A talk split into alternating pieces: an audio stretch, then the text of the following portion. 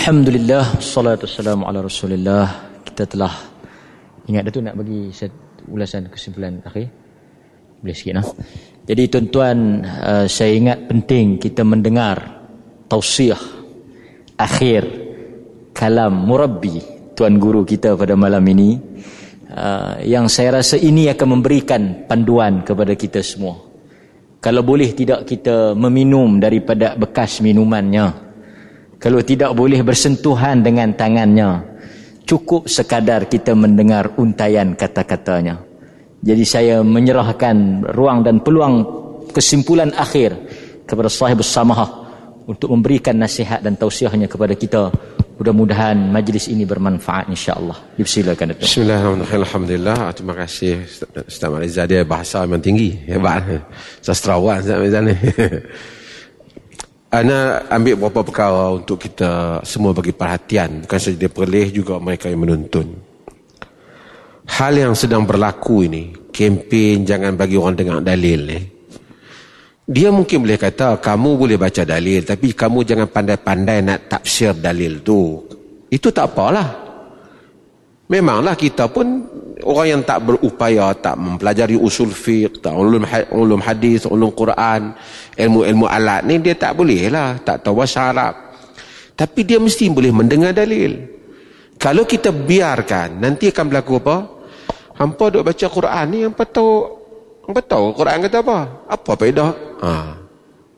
Mungkin mula-mula boleh lagi baca Quran. Lama-lama, hampa jangan duk baca terjemahan Quran. Nampak siapa nak tahu apa Tuhan kata? Dengar ulama sudah. Nak baca hadis. Nampak siapa nak baca hadis? Dengar ulama sudah. Dia nak pergi ke arah tu. Dan ini bukan pelik. Orang tua yang ada. Sesiapa yang baca sejarah kaum muda. Antara perjuangan mereka. Ialah mereka tidak dibenarkan dahulu mengajar kitab tafsir. Tak dibenarkan mengajar tafsir. Sebab itu Abu Bakar Al-Baqir di Gunung Semanggul antara sebab dia dituduh Wahabi dan kaum muda dia mengajar tafsir. Kerana persoalan yang mereka bangkit dia siapa untuk tafsir? Dan dia macam kita sedang diajak untuk patah balik patah balik. Pada zaman yang mana orang tak mau berinteraksi dengan nas. Orang-orang mungkin tak faham nas tapi dia mesti dengar Nabi dia kata apa kalau tidak Nabi zaman dulu Nabi tak akan cakap Hampa semua jangan dengar aku cakap. Hampa keliru Aku cakap Abu Bakar Hampa tanya dia. Maksud apa?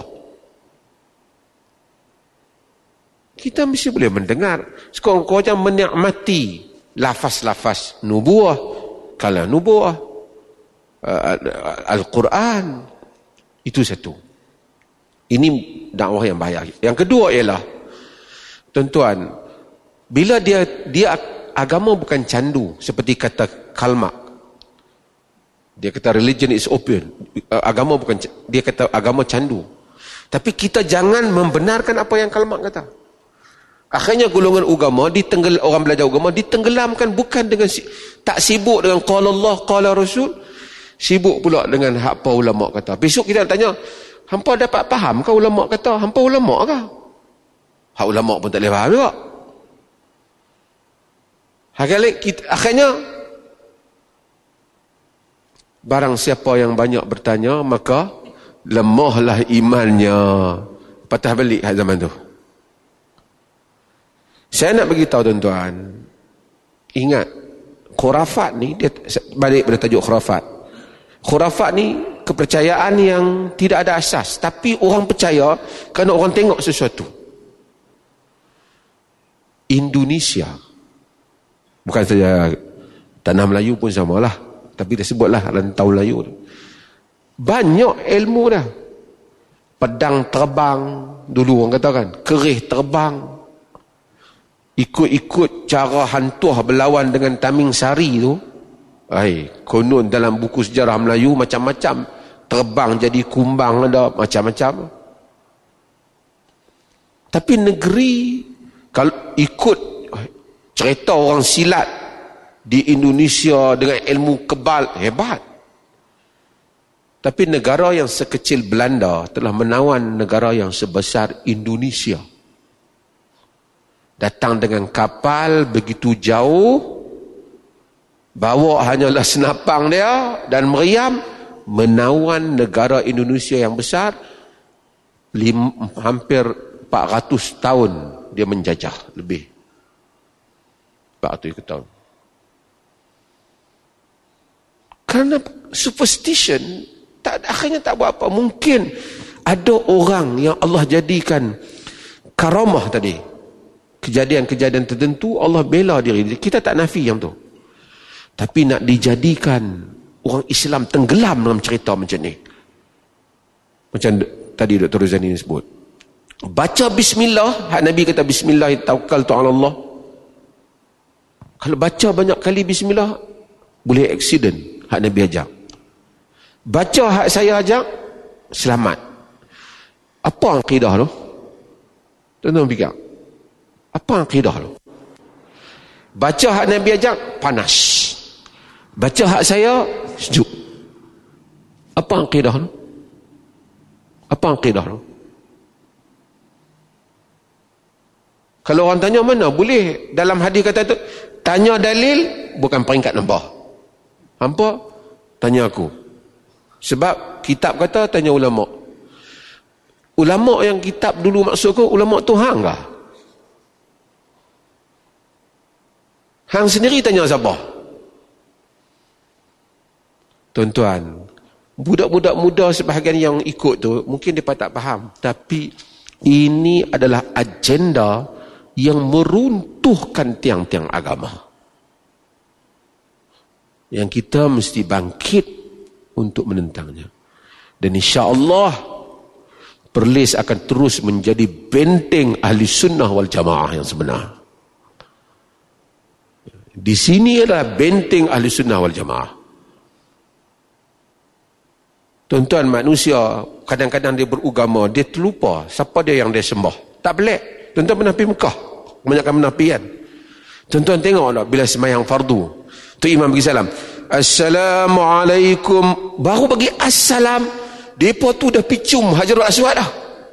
Siapa pergi Mekah dia tahu kan? Pakat nak lompat nak cium Hajarul Aswad ni.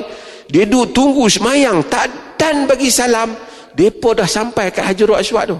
Ha ni siapa pernah pergi Mekah semua boleh tengok kejadian tu. Nak tanya. Pasal apa nak cium Hajarul Aswad tu? Mungkin dia akan kata nak dapat berkat. Siapa nak bagi berkat tu?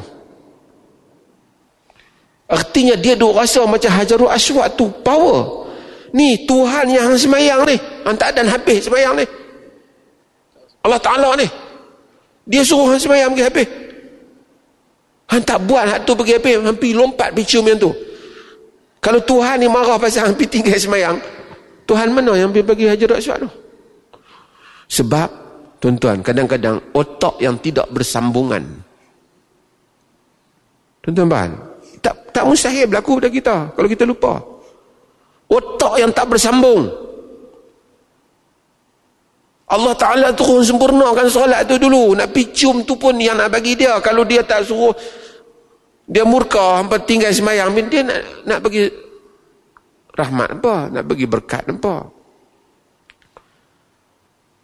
akhir kita pegang apa yang Imam Ibn Qayyim kata Asyariatu adlun kulluha. Syariah ini adil semuanya. Rahmatun kulluha, rahmat semuanya. Hikmatun kulluha, hikmah semuanya. Maslahatun kulluha, maslahah semuanya wa kullu mas'alatin kharajat 'anil 'adli ila jawri wa 'anil hik wa, wa 'anil rahmati ila diddiha wa 'anil maslahati ila al-mafsada wa 'anil hikmati ila al-'ams falaysat min al-syari'ah wa in udkhilat fiha bitta'wil kata dia. Semua benda yang mana semua masalah yang keluar daripada adil kepada zalim daripada rahmah kepada yang sebaliknya daripada maslahah kepada yang merosakkan daripada hikmah kepada benda yang sia-sia bukan daripada syariat Islam sekalipun dimasukkan ke dalamnya dengan takwil. Maksudnya apa saja dulu saya sebut dari Buddha saya dah sebut benda sama nampak bodoh kalau bukan agama lah yang tu ya nampak bodoh kalau dia bukan agama. Agama mustahil orang muda macam ni semangat agama jadi bodoh. Duk buat apa? Mustahil. Agama telah mencerdikkan orang seperti Bilal. Agama telah membangunkan sahabat-sahabat agar bangun dan bangkit. Sebab itu kita ni agama yang khumul. Ajaran yang memandulkan akal saya rasa macam bila tengok benda-benda yang kebelakangan ni rasanya macam nak kena balik 10 tahun 15 tahun dulu balik macam kena berperang macam zaman tu balik uh, tapi tak apalah Dr. Zami mah ada dah Dr. Mariza ada sebaik boleh rehat, rehat sikit tapi itulah hakikatnya mudah-mudahan Allah rahmati kita semua Sekian wassalamualaikum warahmatullahi wabarakatuh. Uh, sebelum saya tamatkan, belum tamat lagi. Tentu tenang, tenang. Tadi Dr. Zaimi dia sebut dia letak gambar uh, di awan kapet. Ada orang komen. Lebih awal daripada itu, uh, tersebar gambar Dr. Mazhar Datuk di atas kereta api. Datuk letak gambar di atas kereta api. Adalah orang, saya ingat orang the same person lah. Orang yang sama. Dia komen kenapa Datuk naik kereta api? Kereta api bukan bid'ah lah. Kemudian Datuk menjawab, mudah-mudahan Allah melindungi kita dari kebodohan. Jadi saya ingat dengan jawapan itu, cerdiklah di atas sunnah. Mudah-mudahan Allah melindungi kita dari khurafat yang membawa kepada kebodohan. Sallallahu ala nabiyina Muhammad. Alhamdulillahirabbil alamin. Assalamualaikum warahmatullahi wabarakatuh.